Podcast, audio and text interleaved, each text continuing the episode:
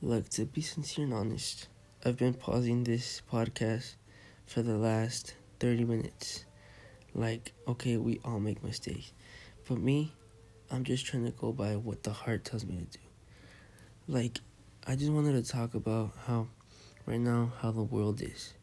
Because of this quarantine, this coronavirus that is currently going on, it's just, I'm speechless.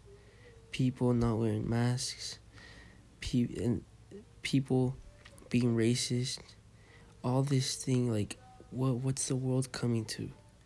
We gotta we gotta unite, fight with each other, not against each other. There's only one race. It's human race. We have to stand up, not well basically fight with each other uh, like I'm speechless for the videos that I've seen, which would be African Americans literally fighting hardworking Mexicans. I'm not saying this just because I'm Mexican, because I'm Latino, but I'm not saying it just because this. I'm saying it because, like, it's just wrong.